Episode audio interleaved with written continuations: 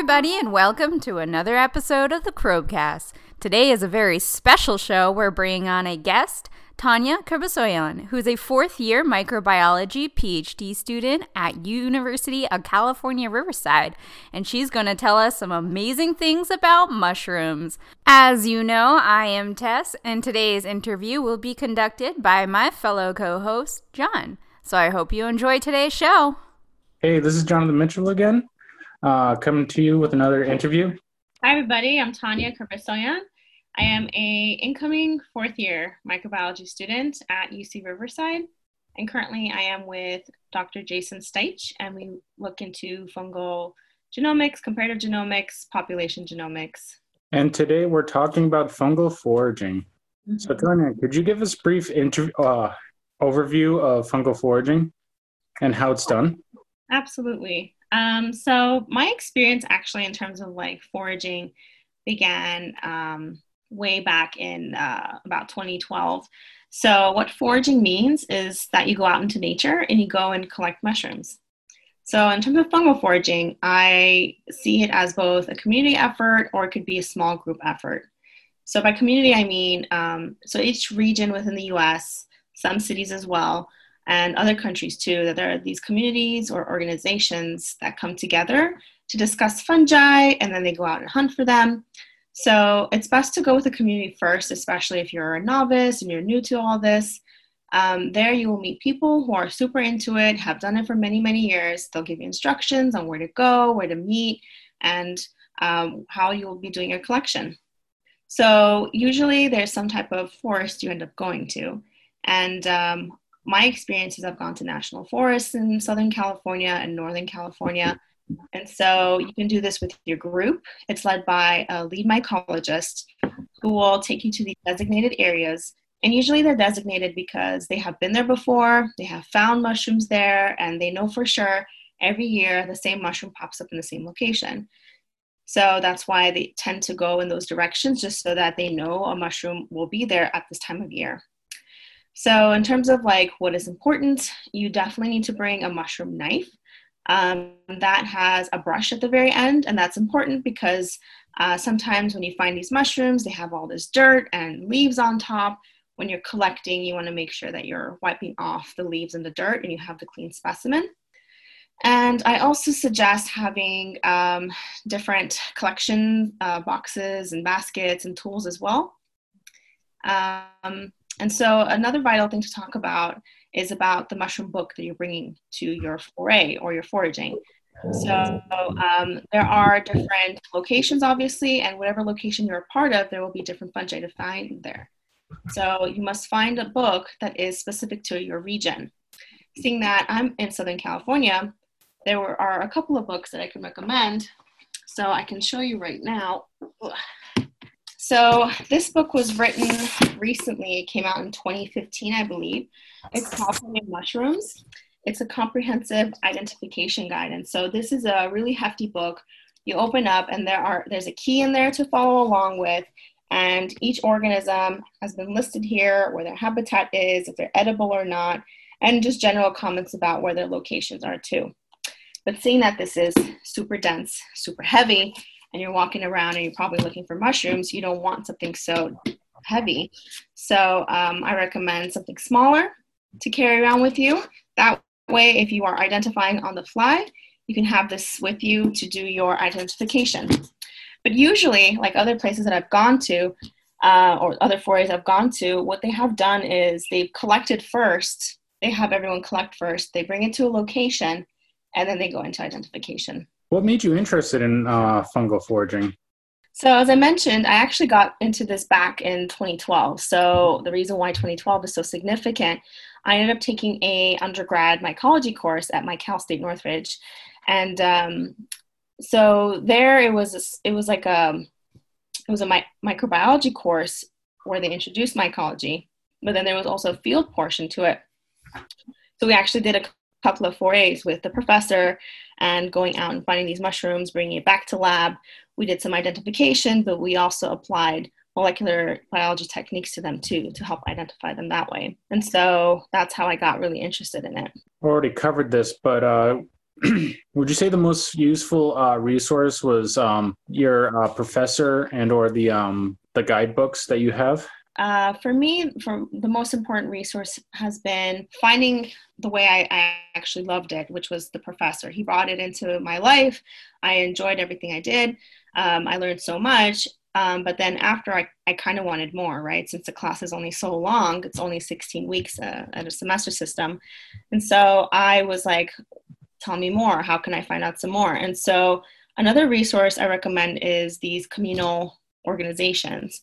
And so, since we're in Southern California, there's two. There's the San Diego um, Mycological Society, and there's the Los Angeles Mycological Society. So, my first like venture into this area was actually to the Los Angeles Mycological Society, which, funny enough, the professor who taught my class is now the president of that organization. Hmm. And so, there they have monthly meetings. There, people bring their own mushrooms to the table and early before the meeting, they have a mushroom identification class. And so they go through how to identify mushrooms and uh, they use people's examples to sort of point out certain features and a way to identify them. And so that I recommend to be one of the bigger resources just because it's a community, there are people there. Um, books are also fantastic, especially if you want to do it more on your own. Um, and also, obviously, there are Facebook groups for everything. And so there are Facebook groups for mushroom identification, especially in Southern California. And um, there's another thing called iNaturalist, which is just sort of more of a community science way where people can go out, identify things by posting it onto iNaturalist, and people will be like, oh, this is this, or oh, this is that. And there will be some type of discussion based off of ID and features. So those I would recommend as other resources. Uh, do you still go out with uh, these members on occasion? Yeah, so seeing as we're in Southern California, temperature is not as fantastic. And so it gets really dry at moments. And so there are some years that they may have had only one foray, and usually it's around um, the winter time when there's a lot more rain going on. But otherwise, um, when the situation is better, when it's more wet, um, we get to go out at least two to three times. And so I have gone, I haven't gone recently. Maybe the last time I've gone was um, two years ago. So yeah. Yeah. Um, so yeah, Southern California is really dry. You said that winter is probably the best time, and I know that uh, this year, kind of the rainy season was a little late. So would you say that was probably like March was around the best time to go? With fungi, there are seasons, and mm-hmm. each fungi has their own sort of season they follow. So it's not that there is one specific one. Um, it's just like that here in California, Southern California. But if you go other locations, so like Northern California, um, East Coast, Midwest, there are folks there that are mushrooming the whole year. There are seasons. And so there are um, the specific seasons would include um, springtime is when you go out and find morels. Uh, the summertime is more when you find chanterelles. And then fall, winter is when you can find most of the other organisms. So really, you, you can find them all throughout the year. There are just uh, moments where you can find them more often just because of humidity. There's more rain coming in versus Southern California where it's dry all the time. And some some of these mushrooms, obviously, they require different temperatures and different humidity conditions, and uh, you know, moisture uh, for their prime condition uh, seasons, right? So, what's your favorite mushroom? so uh, another thing that really brought me into the world of fungi, um, or maybe it's more of like a little satellite thing that I'm interested in. Um, I'm actually really into natural dyes. So natural dyes uh, can come from many different sources, like plant resources as well as fungi. And so um, one of my favorite fungi are actually uh, it's a really cool dye as well. So uh, the organism is called Omphalotus olivascens. So we have olivascens here in the west coast, but olearius in the east coast. And that one is considered to be the jack-o'-lantern. And so if you've heard of foxfire before, I know Benjamin Franklin has mentioned it in his memoirs or whatever. And so what it is, it's a um, bioluminescent fungi. And so not only is this organism bioluminescent, what that means is at nighttime it glows this really interesting green color it also is an interesting dye. And so when it comes to using it on fibers, it's only animal fibers you can use. And the colors vary from rich purples to forest greens, depending on the type of mordant that you use. a mordant being uh, something that binds to your fiber that allows it to retain the, the dye better. And so uh, you get such beautiful colors from it. And so I'm always on the lookout for any omphalotus that I can collect and bring back and then to dye with. What clothes have you dyed? Like, uh, do you dye tight uh, t-shirts often with it? So I mentioned it's only animal fibers. T-shirts oh, are generally made out of cotton. So unfortunately, they don't stick to cotton wool at all. Mm-hmm. Um, what I have done is I've dyed wool, so yarn specifically. I have many different colors of yarns. I also have um, silk that I have dyed with um, the mushroom dyes as well. So those are um, primarily the two that you can use, um, mm-hmm. as well as alpaca or other animal fibers.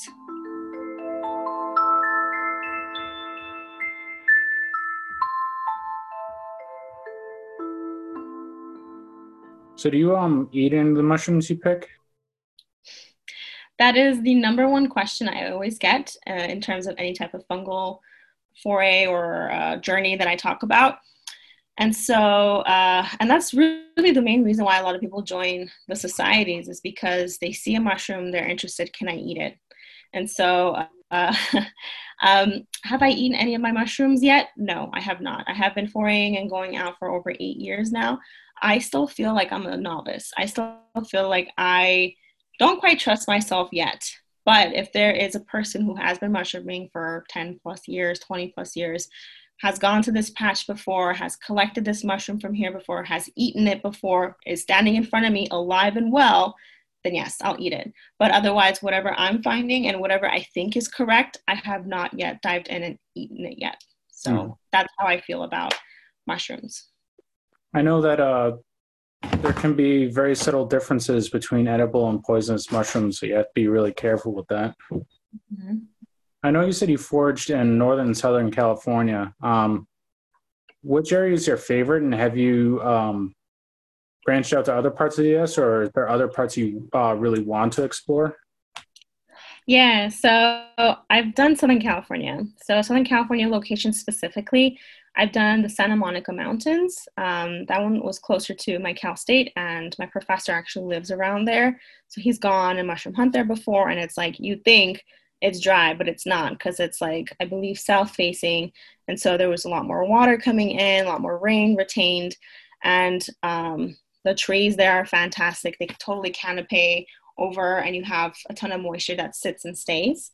So um, we were able to find a ton of mushrooms there, and the diversity was nice, but it wasn't like the best.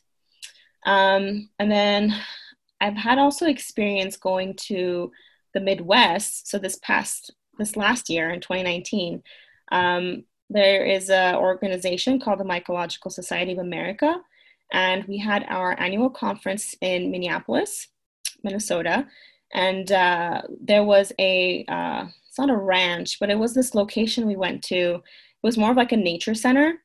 And uh, it was an offer for the um, Mycological Society of America students, whoever applied for that meeting, that they were able to add on a foray. And so I did that, of course, because I'm like, hell yeah, I'm going.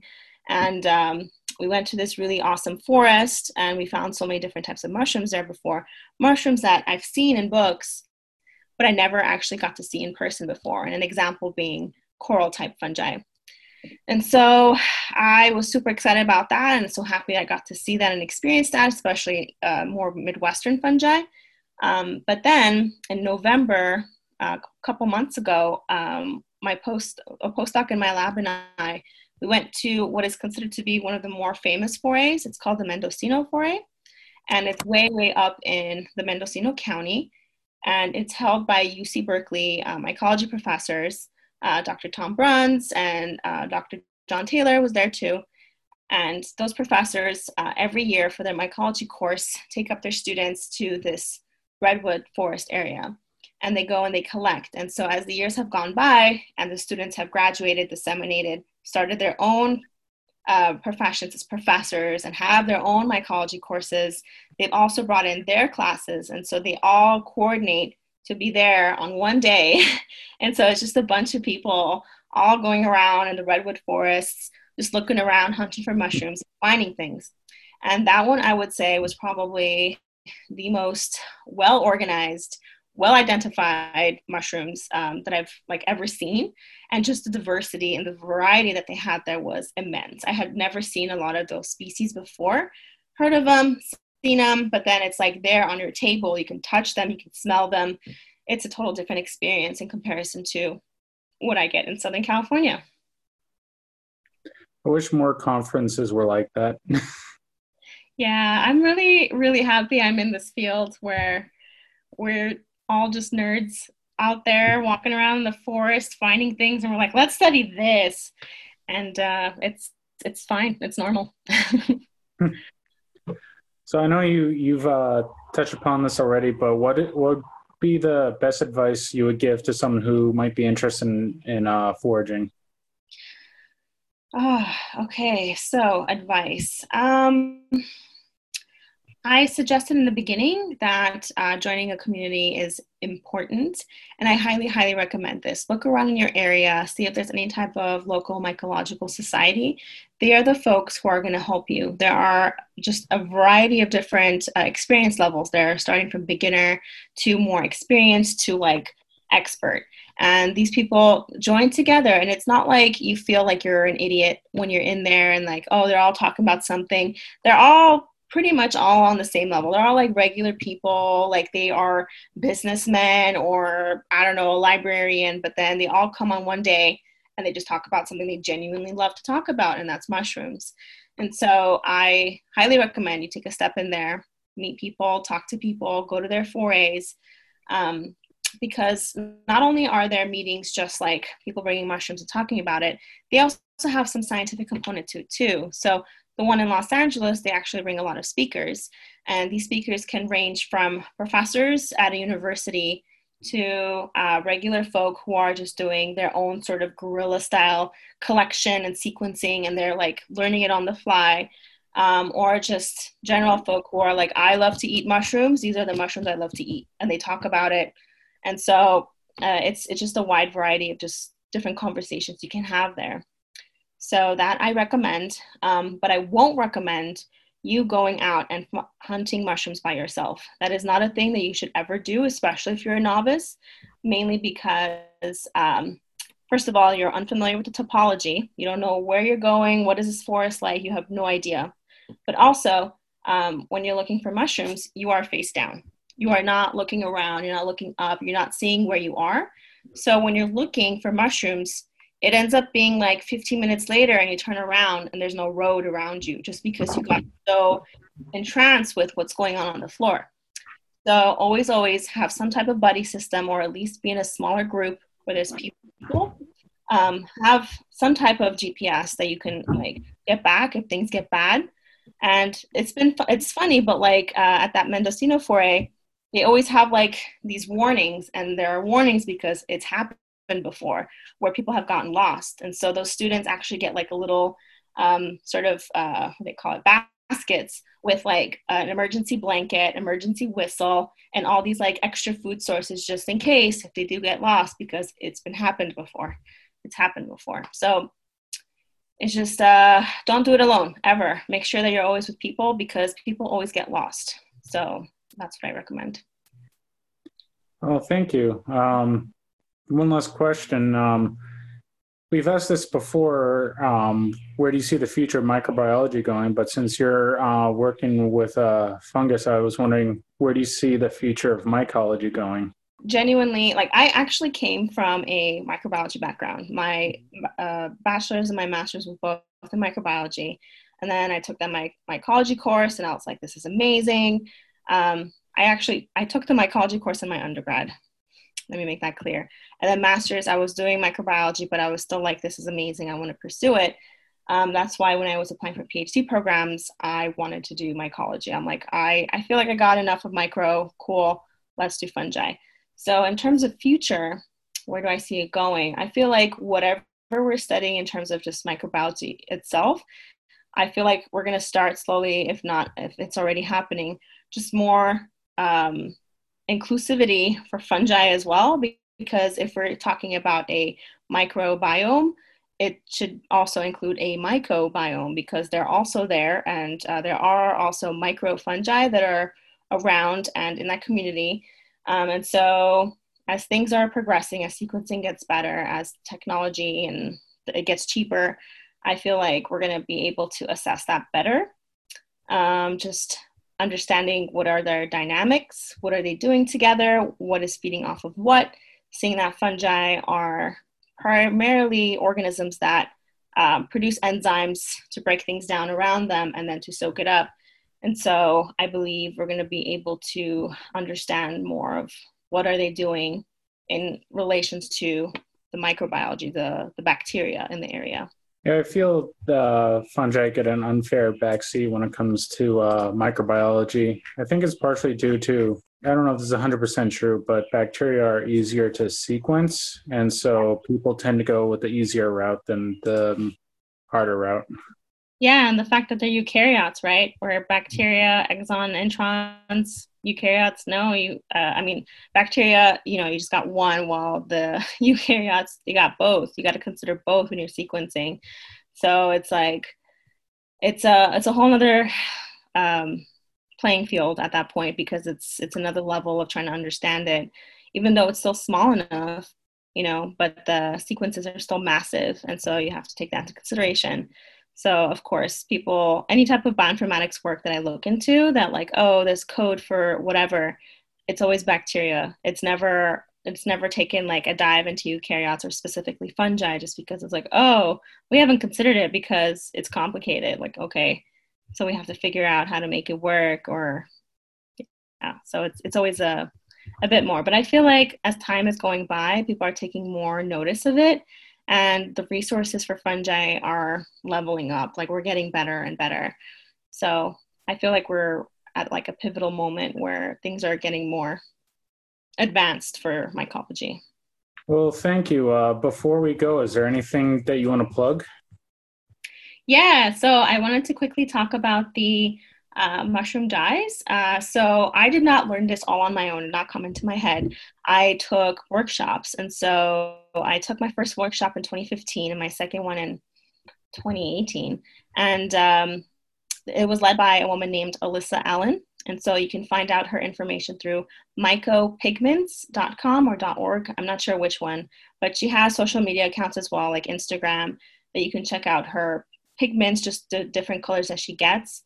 Um, she uh, was with another person who actually wrote one of these other books. Let me plug in this book as well. This one is The Mushrooms of the Redwood Coast. This one was written recently. And so she was dating one of the authors, Noah Siegel. And she was able to go to all these places in the redwood forest and find these beautiful fungi. And she herself was doing all these tests too. So she was collecting them, putting them in hot water, getting out the color, seeing if it holds or not, and then just writing about it. And so she's done a lot of these workshops now where she has the dried specimens of whatever she's collected. She brings it and she brings uh, some like silk or some yarn and there you get to practice with her just to see like chemistry. How do you play around with the ph? What colors you get? What mordants get you? Different colors. And so i highly highly recommend if you're genuinely interested in any type of dye work to look her up um, and then if you want to reach out to me and see what I'm up to, I do have a Twitter. Um, and so I worked with these black fungi, so these black yeast, black fungi. And so um, my Twitter handle is actually sort of an amalgam of that. Um, so my Instagram handle is Black Yeast Unleashed because I was trying to get things to rhyme, but I'm like, what rhymes with yeast? So that's my Instagram handle, while my Twitter handle is BY Unleashed because I couldn't get Black Yeast to work. You can find me there. Thank you. All right. Well, thank you for spending the time today. Well, Microbigal Nation, that's the end of our show. So, John, did you learn something from Tania? Sure did. What was your favorite fun fact about fungi? See what I did there? Uh... I really enjoyed the dye of mushroom dyes. And that, that goes all the way up to Ben Franklin. Yeah, I never expected dyes to be associated with fungi. Yeah, that's so cool. Wow, there's always some new facts to learn with microbiology, huh? Sure is. So we hope you enjoy learning about Tania's micro or myco moment. And we hope that you keep listening. If you enjoyed today's show, please subscribe and share with a friend. You can also find us at microbigals.com. That's M I C R O B I G A L S.com. So remember to, To feed, feed your, your gut. mind, feed your guts. Makes you micro. Love you. Bye.